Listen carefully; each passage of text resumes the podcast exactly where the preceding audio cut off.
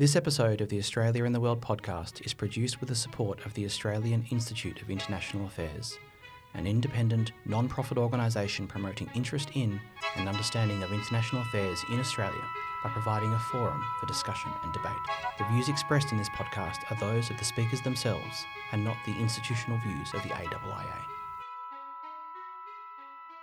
Welcome back to the Australia in the World podcast. My name is Darren Lim, and I teach in the School of Politics and International Relations at the Australian National University. And I'm here with Alan Gyngell, National President of the Australian Institute of International Affairs. Hello again, Alan. Hi there, Darren. Well, we've been on a little hiatus, uh, missing our last episode because we've both been doing some travel abroad. Alan, where have you been? I was in uh, Beijing for uh, four days with some uh, people from the uh, from the ANU. It's um, hardly long enough to to make long term judgments about the uh, future of uh, of uh, China. But as always, I found it really useful to be uh, engaging directly with the people who are working on these subjects. Was it with government folks or with other academics? It was uh, basically with universities, think tanks, and Communist Party researchers from the Central Party School as well as uh, diplomats, and I was there with a, a group from the uh, colleagues from the ANU. Did they mention recent tensions in the bilateral relationship, or did that kind of get put to uh, one we side? Were, we were duly admonished at various uh, at various points. Some. Um, uh, more in sorrow than anger, shaking of heads. Okay. Uh, some analysts say that Australia has not been as uh, as friendly to China as it uh, should have been, but there was great hope uh, coming from the uh, from the new Morrison administration. Well, some analysts have said that, so they're certainly correct in that diagnosis.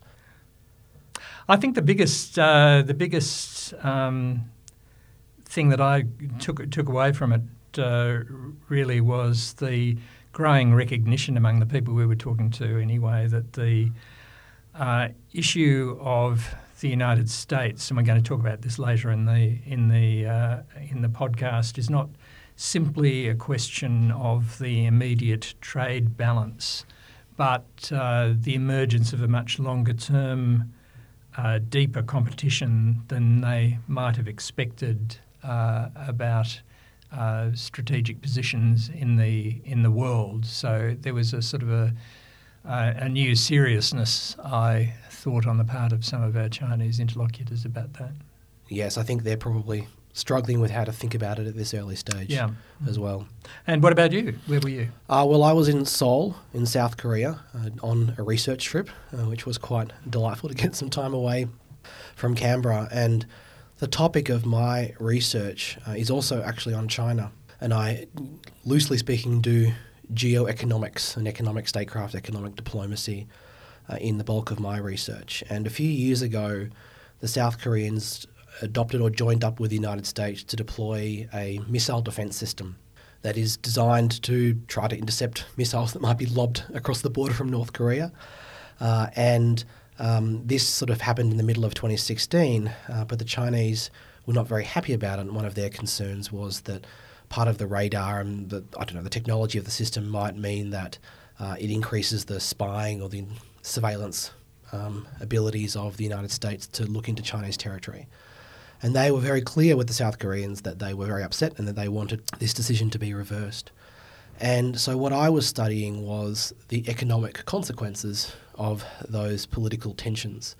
And beginning in, the, in July, August of 2016, various South Korean uh, industries began to notice some difficulties in doing business, whether that was pop stars who had their, cans, uh, their concerts on the mainland cancelled, um, whether that was Korean exporters who had issues at customs at the border with strict inspections. Uh, and perhaps the two most famous examples, the most reported re- examples, were Lotte supermarkets that almost overnight, uh, a hundred or so of them were shut down in China due to fire safety, sort of health and safety regulations.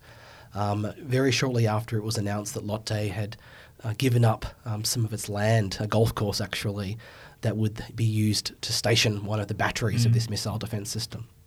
And the other one that attracted a lot of attention was uh, group tourist travel. So, uh, again, almost um, overnight, um, all group travel, which was about half uh, of all the of the eight million uh, people who Chinese uh, tourists who were visiting South Korea, sort of in 2016. About half of them uh, go as groups, um, probably because of language issues and and inability to sort of navigate tourism infrastructure.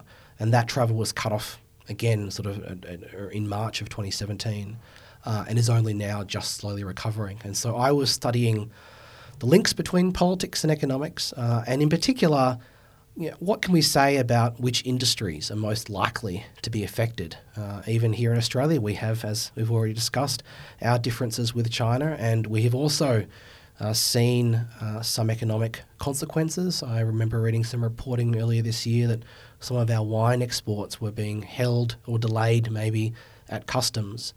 And so, uh, and people often mention education, obviously, as well as a place where politics might interfere with the economic relationship. And so, the question that I'm trying to answer, and watch this space, dear listeners, uh, for some research into the future, is which industries are the most vulnerable, which are the ones that are most likely uh, to to suffer um, some kind of consequence from political disputes, and then what can what policy responses might be available to governments to try to insulate economics as much as possible.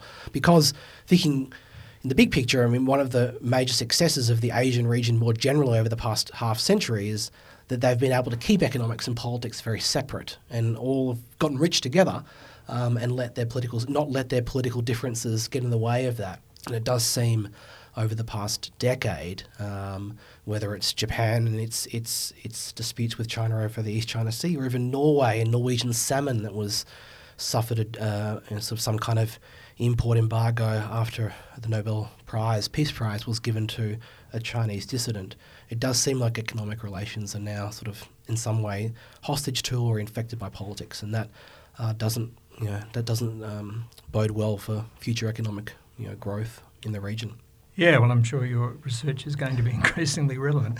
Let's hope so. Okay, well, turning to today's episode, we will begin with the annual meetings of the United Nations General Assembly in New York uh, before moving on to the latest developments in the US China trade war.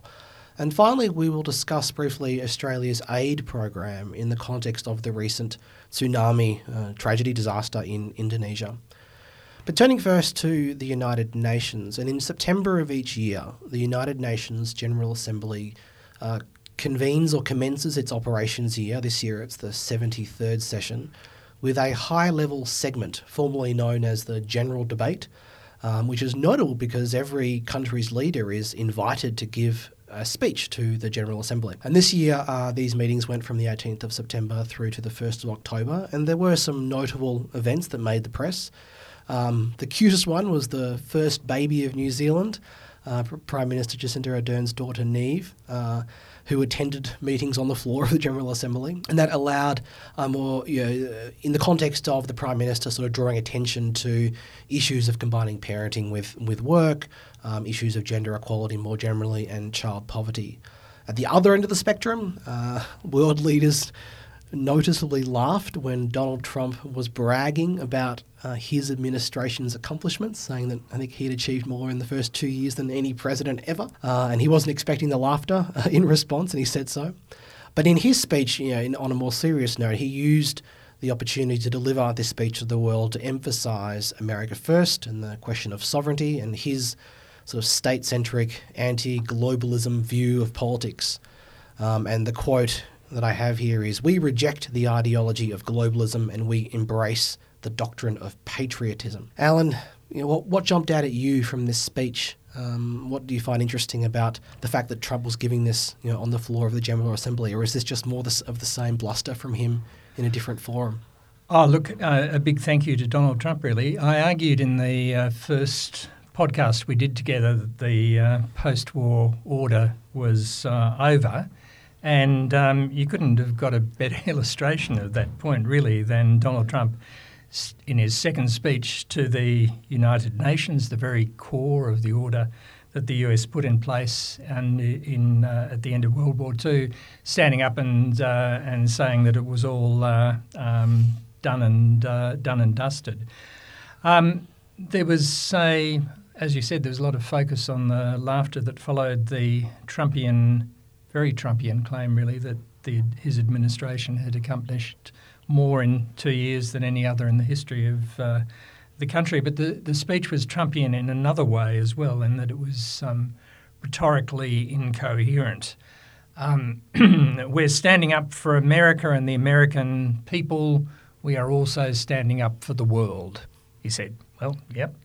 Uh, there was another great line I thought. Uh, um, let us choose peace and freedom over domination and defeat. Well, you know, yeah. I can see why. Good. Uh, it was interesting for the shout outs to, uh, to the people that he shouted out to um, uh, Kim Jong un, uh, Yes. Xi Jinping, um, uh, Abe, and uh, Moon over, over um, uh, Korea, but nationalist governments in India, Saudi Arabia, Israel, and, uh, and uh, Poland, but not much for the old allies, and particular boos for Iran, Venezuela, and uh, inverted open inverted commas so-called experts uh, who had, um, uh, uh, which I think means the like of you and me, uh, Darren. in, some ways, um, Trump was um, preaching the virtues of the uh, Peace of Westphalia, that is, sovereignty and non interference in the internal affairs of others. And this was the sort of thing that you would have heard from developing um, countries, including uh, China, until very recently.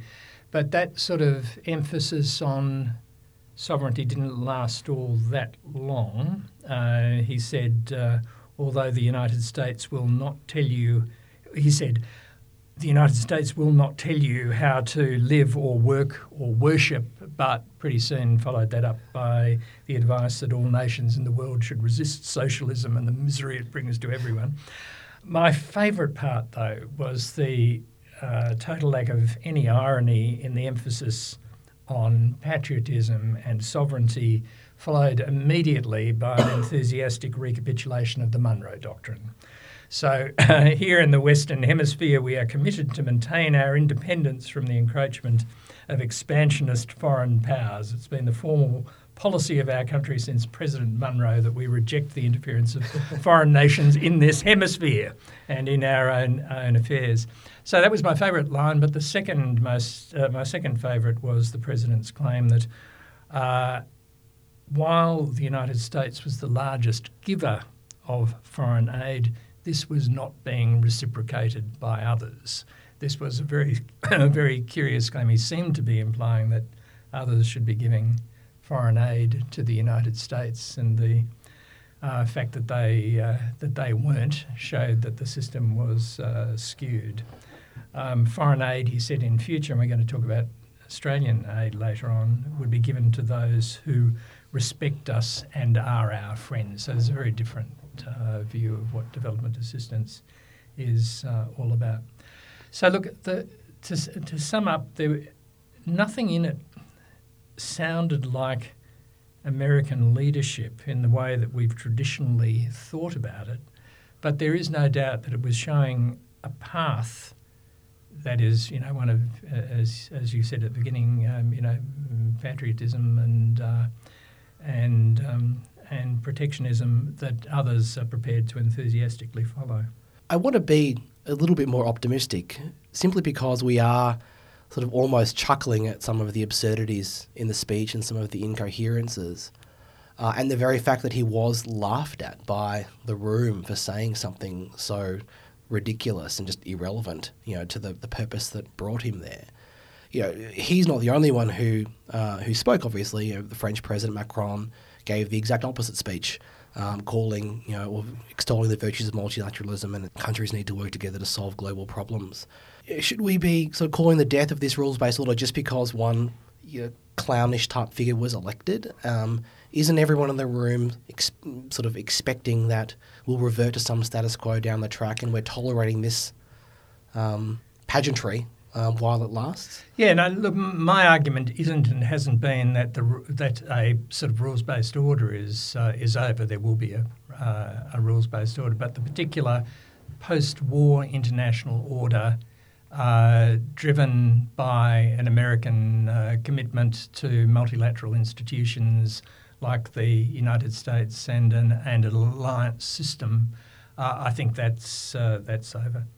Okay, well, let's turn then to our new Foreign Minister, Marise Payne, who delivered her first major foreign policy speech uh, on the floor of the United Nations General Assembly. And in her speech, you know, she did extol the virtues of the rules based global order, uh, following a consistent line from her predecessor, Julie Bishop, and talked about questions of, of non proliferation, um, and Australia's continued support for the Iran nuclear deal, which of course is a bit of a departure from the American position uh, to walk away from that deal.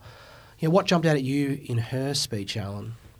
Well, I think what, what jumped out at me re- really was the uh, differences between what she was saying and what President Trump was saying. I mean, this has all been uh, rather downplayed for understandable reasons by the um, by the government, but it, but it was uh, noticeable. I mean, uh, Senator Payne began by saying we are all proud members of this venerable uh, institution, and uh, you know we stand for an international order based on uh, rules and cooperation. Uh, Trump. made a great play of the fact that the United States was withdrawing from the UN Human Rights Commission. Mm uh, council rather, um, Marise Payne made great play of the fact that Australia had joined it uh, for the first time. Uh, a very clear difference on uh, on Iran. Um, uh, Trump totally rejected the nuclear deal. Uh, she pressed us, Australian support for the Joint Comprehensive Plan of Action as long as Iran abided by its commitments and. Uh, she talked actually about moving towards a world free of nuclear mm. weapons. Uh, for example, she was um, positive about open markets that facilitate the free flow of uh, trade, made great play of, uh, of climate change. Uh, as well as the, and the implications for the countries of the South Pacific. So it was a really different uh, tone from that of President Trump.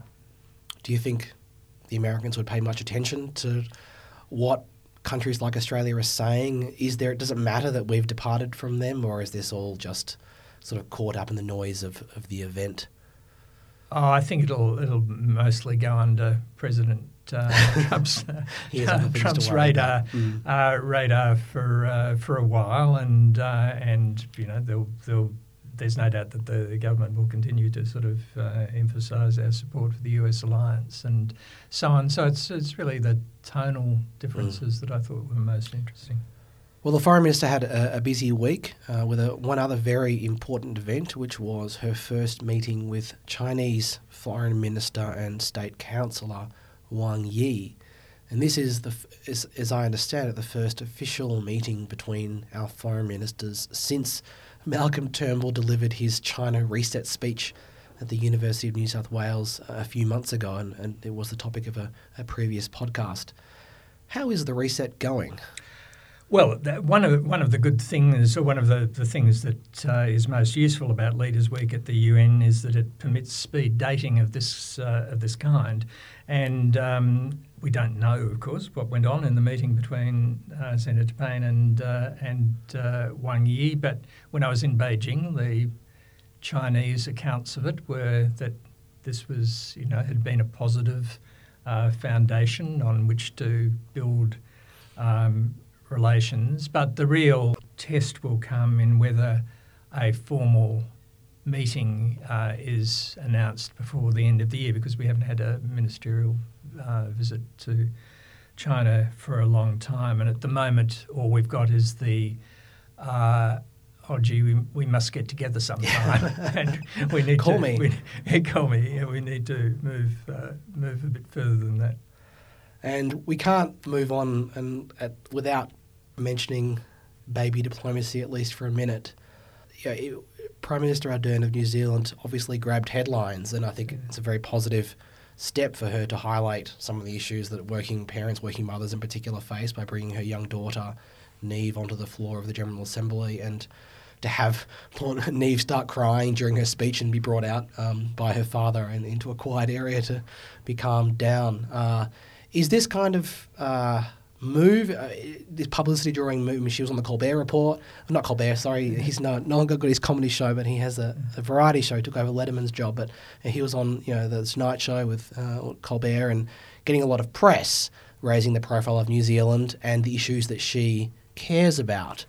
Is this an effective form of diplomacy, Alan? Absolutely. I mean, talk about soft power. I mean, she couldn't have. Uh, she couldn't have got uh, better uh, coverage. It was a it was a good speech too. It was uh, it was well written and hard to think of anything further from the tone of President uh, Trump's speech. Um, this generation, she proclaimed, see themselves as global citizens. Now, global citizens is not something that um, that uh, exists in the uh, in the Trumpian un- universe. Um, she, she said um, uh, she, she ended it by, by talking about um, uh, New Zealand's national goal as, of being, uh, as being kindness. Now, that's not something you hear very often in the, uh, in the United Nations. So I know I think she did, uh, she did uh, brilliantly. Okay, well, it's finally time for us to talk about the US China trade war. We've been avoiding this for a while, but now events have really uh, accelerated. Now, we've been watching, obviously, um, uh, since March, I guess, in early this year when the United States first implemented tariffs on steel and aluminium, uh, which prompted a predictable backlash from Canada, the EU, and from China and those states retaliated um, with some politically sensitive tariffs on American products, such as bourbon from Majority Leader Senate Majority Leader Mitch McConnell's home state of Kentucky. Now, these tariffs all seem to be prima facie breaches of WTO rules.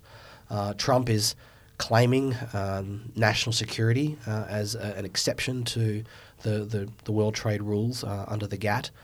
Um, and but unsurprisingly, several cases have been brought uh, to the WTO by the EU, China, and others, and the US has made counterclaims um, as well. Now, this all might not really matter since the number of judges that work for the WTO is dwindling.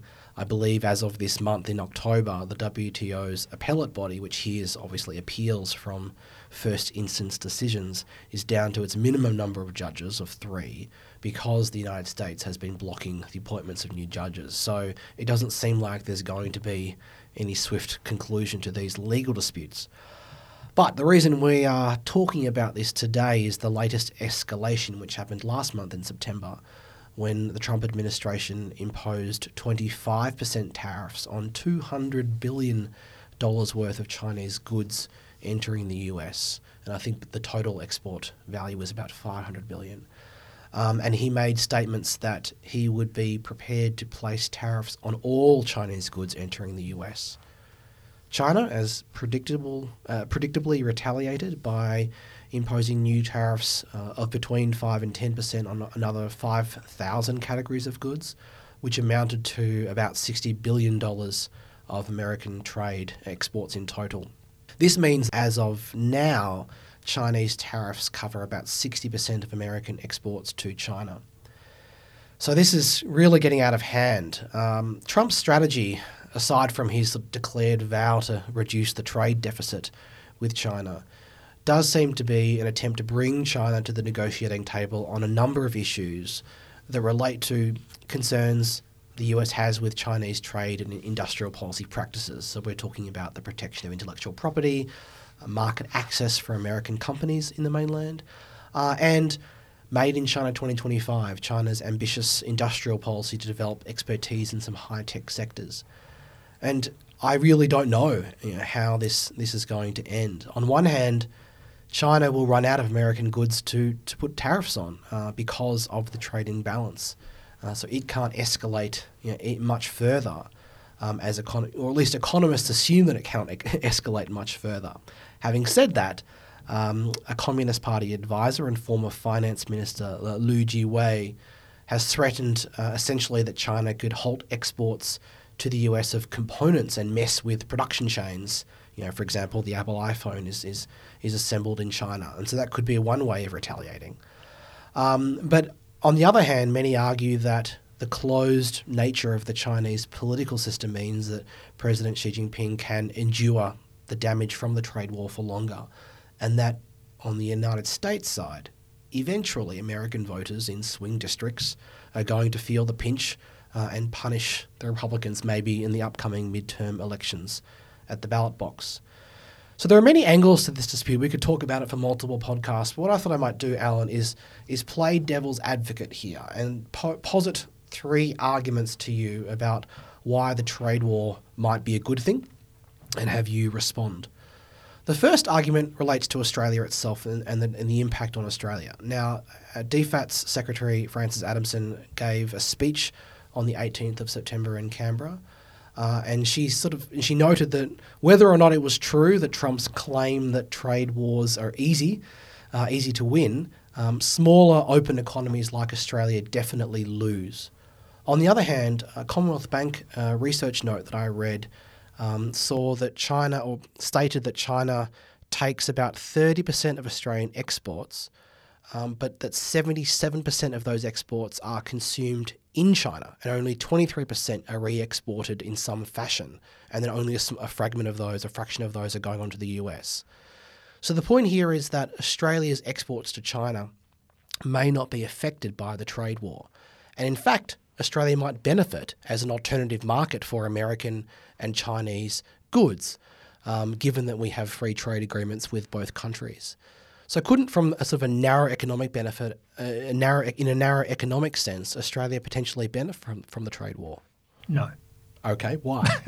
well, you know, either economists are right in what they've been saying for 200 years, or they're uh, or they're not. The Productivity Commission last year uh, put out a, uh, a report which showed, uh, you know, conclusively that uh, Australia will suffer from any increase in the trade war. So it's it's pointless doing little tweakings mm-hmm. with what might happen to Australian, uh, you know, uh, exports in particular uh, markets. Tariffs are a, a, a tax on consumers and a spiral downwards would result in declining living standards in Australia. So, whatever the answer to the problems, and there are problems uh, in the current international trading system, uh, tit for tat trade wars are not the answer. Okay, well, that's the economic dimension. Let's then move to the strategic dimension. Uh, so, my second devil's advocate argument relates to broader questions of China's role in the international economic order. And it is argued that part of the reason why China has benefited so handsomely from joining the World Trade Organization and participating in international trade more generally is or has been a degree of a lack of reciprocity. And this is the idea that China has enjoyed open markets around the world to export its goods, but has really kept its own market closed to foreign competition.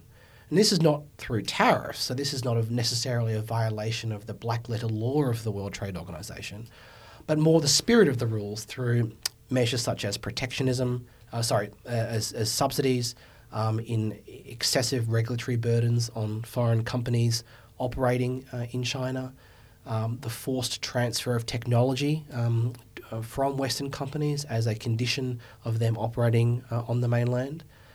And so the question here is this isn't really a trade war, but it's more of a sort of a, a battle for technology and for you know global standards and, and above all, a push for reciprocity. The argument here then would be that the only way to get China to change some of these more subtle protectionist policies is to be, you know, to escalate a trade war like this.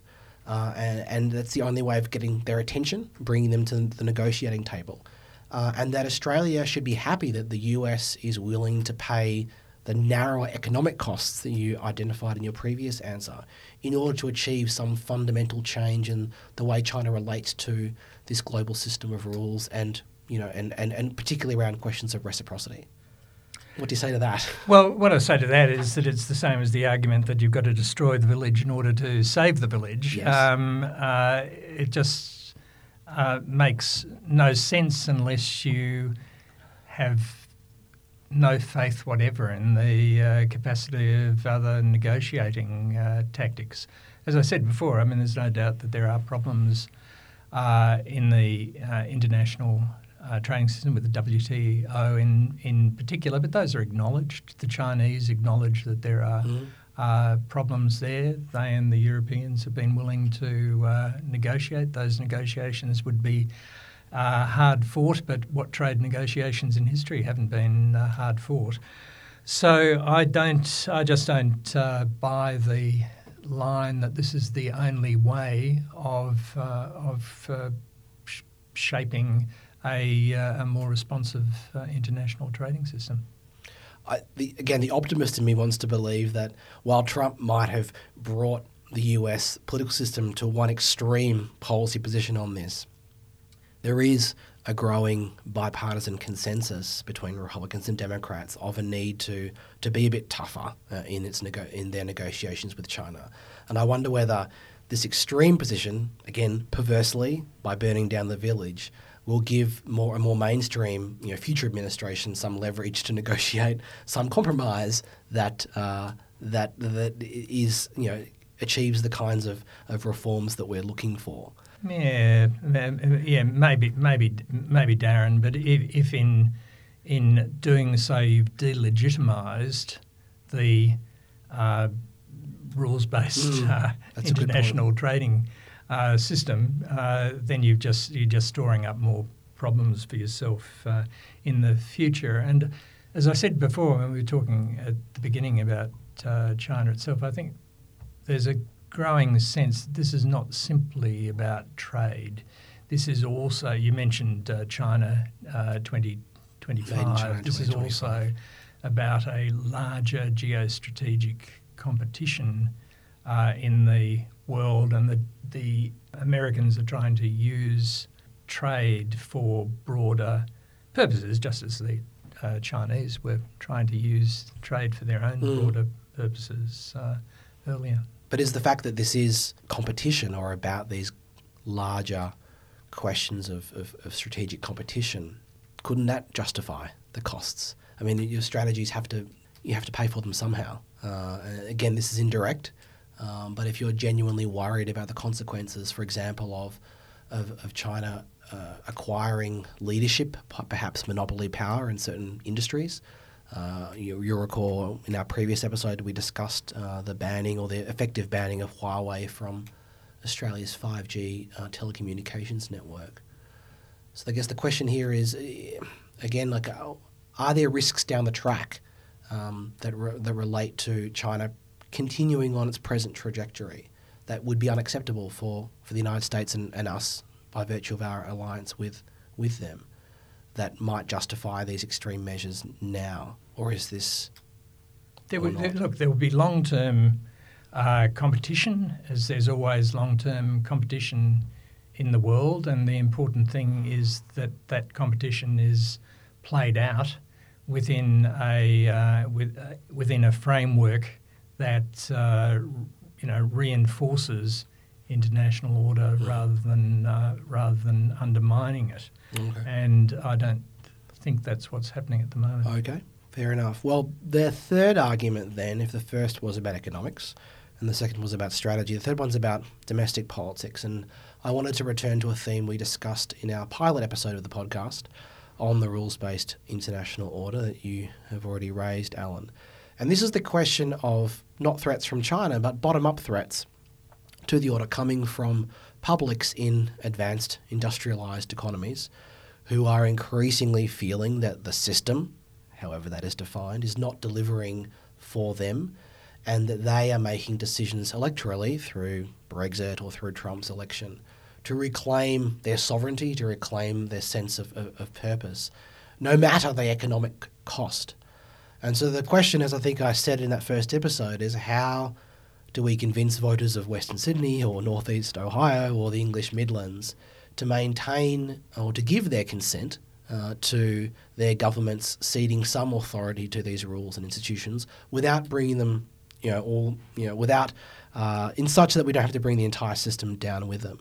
And so the argument here is that one way of, of resetting the conversation on how to reform this trading regime, the system of rules, to make them friendlier to workers, to make them more politically palatable to the swing voters of the West, um, is to bring about some radical changes, possibly through negotiations that would you know, come out of this kind of trade war, and that some of the you know, the most extreme elements of the neoliberal um, sort of Reagan Thatcher economic system that has emerged need to be uh, you know wound back, uh, and going at this through the lens of a trade war with China is one way of doing that.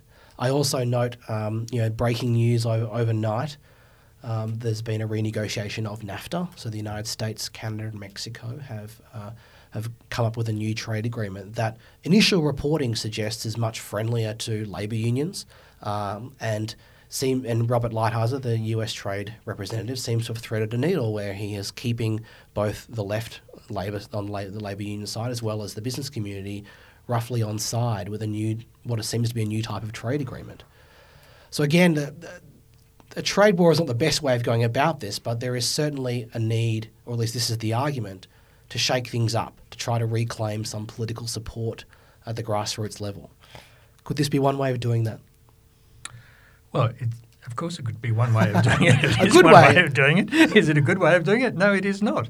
And uh, those issues that you you raise are obviously on the minds of every government in uh, uh, around the world, from you know India's to. Uh, uh, to uh, New Zealand's, Jacinda Ardern made the same points in her speech that we were talking about earlier. So, a trade war is one way of doing that, but it's the very worst way of uh, of doing it. There are other options which uh, should preferably be pursued. Okay. All right. Well, let's move on to our final topic today, which arises out of the terrible earthquake and tsunami that struck uh, the Indonesian island of Sulawesi uh, on Friday, the 28th of September, uh, with the city of Palu worst affected. Uh, the current death toll is already over 1,000, with some 50,000 displaced, uh, but many are warning that the final tolls will be much, much higher. On the 1st of October, uh, reporting suggested that President Joko Widodo had told Indonesia's foreign minister that Indonesia would accept international assistance. Um, and this is in contrast to the recent earthquake in Lombok in July 2018 when Indonesia um, refused or said it didn't need any international help. But international assistance in this instance would be selective. It would prioritise, uh, you know, certain planes that can land on 2,000 metre runways, tents, water and sanitation, power generators, field hospitals, and medical assistance. So there seems to be, you know, the the, the countries that are um, suffering these events are, are, placing a lot more conditions on on on how they can be helped. Now, if we think then to the Australian context, this tragedy occurs against the backdrop of leadership changes in our development space, we have a new foreign minister, but also a new assistant minister for international development and the Pacific, whose name is Anne Ruston. And her role has been downgraded from the former ministerial position that was held, of course, by Concetta Fierravanti Wells. Ruston is the third international development uh, minister in, in, or assistant minister in the last four years, but she does bring experience working with leaders from the Pacific in particular, having previously worked on, on fishing issues. Um, now, the new assistant minister has been very clear that, or insisted that, the downgrading of the portfolio from ministerial to assistant minister level does not mean uh, the aid budget will be cut. But that's Alan, you know, saying the aid budget will be cut assumes that the need for aid is not going is going to be static, um, and I wonder whether you know tragedies like this portend a greater need for Australian assistance into the future. What's the state of play here?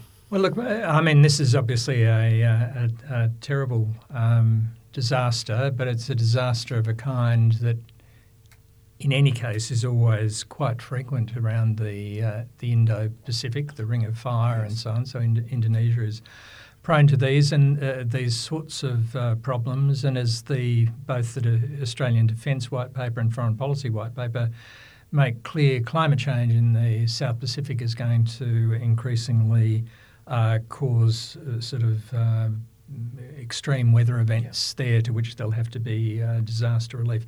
My my uh, problem is not that the uh, we have an assistant minister rather than a minister for aid. I don't think that that's um, uh, going to be important one way or another. It, it is the very limited um, uh, amount of uh, money in our, in our aid uh, program at the moment to do an increasingly wide variety of things that the government uh, wants to do, all under one banner disaster relief, development assistance, uh, commitment to fund infrastructure uh, uh, development on climate change, and to compete with. Uh, and to compete with China, all, all at a time when, as a percentage of um, gross national income, the Australian aid budget is now 0.19%, uh, compared with the government's original uh, commitment when the, the um, uh, Abbott government first came into power of, uh, of 0.5%. Mm. Even in real terms, it's uh, at the same level that it was at 10 years ago, but much more is uh, being asked of it. So I don't think saying we're not going to cut aid um, is uh, all that much of a statement uh, so far. I think there's a, a need to think very hard about what we mean by aid, what we're trying to do with it.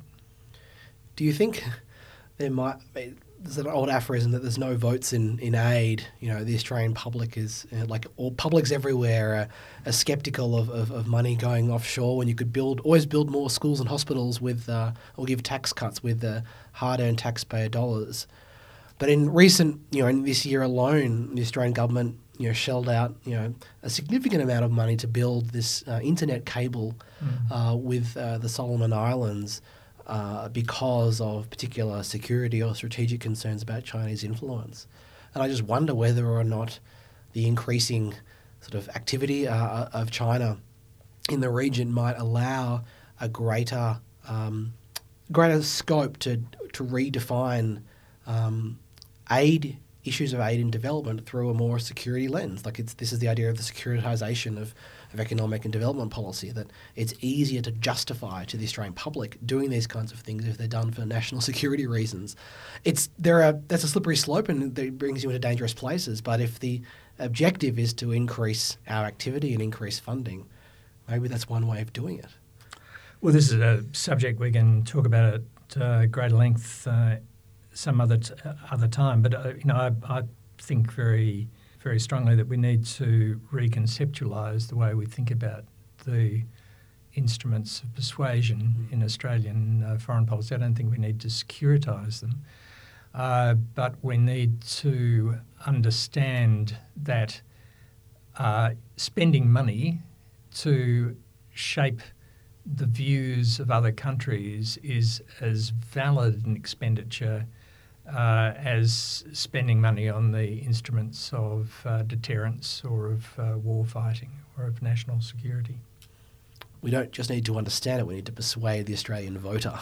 Well, we uh, need to persuade, persuade the Australian government to persuade the Australian uh, voter. I, I, think, I think it's easy enough to persuade. You're not talking about all that much uh, money compared with the you know large um, uh, expenditures uh, within the budget. But I think we can do it better than we do it now.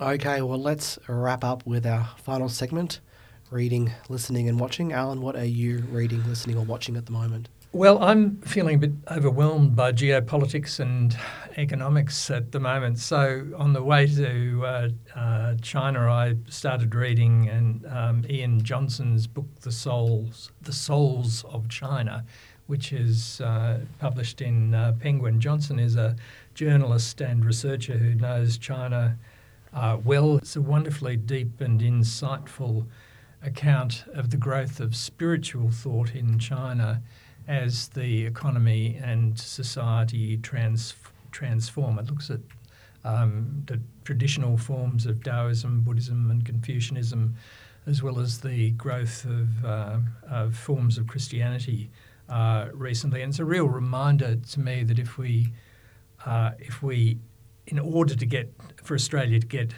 China policy right, we've got to understand the society deeply and in all its dimensions. What about you?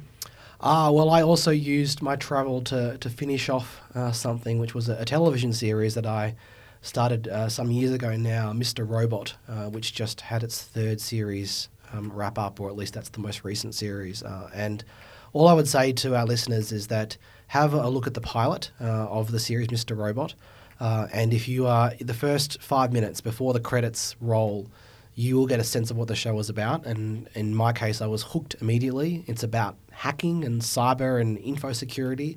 Uh, and then it turns into a much more complex sort of family melodrama uh, and psychodrama um, with all sorts of issues to do with mental health and, and uh, but also the end of the world as we know it uh, through anarchist uh, hacking collectives who, who, break into large corporations and, and, cause mischief. So there's a lot to chew on. Uh, and one of the great things about the series is its creator, uh, Sam Esmail, was able to update it for event, real world events. So Trump like politics um, makes an appearance in the second series and a very big appearance in the third. So it's quite it's quite a lot of fun. Um, not perfectly even in terms of its quality, but the first series and the third series in particular were, were lots of fun. So highly recommended. Okay, well, that is all for this fifth episode of Australia in the World.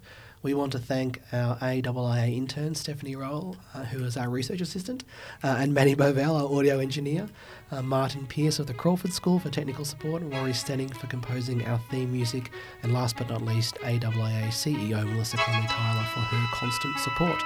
Thank you and talk to you again soon.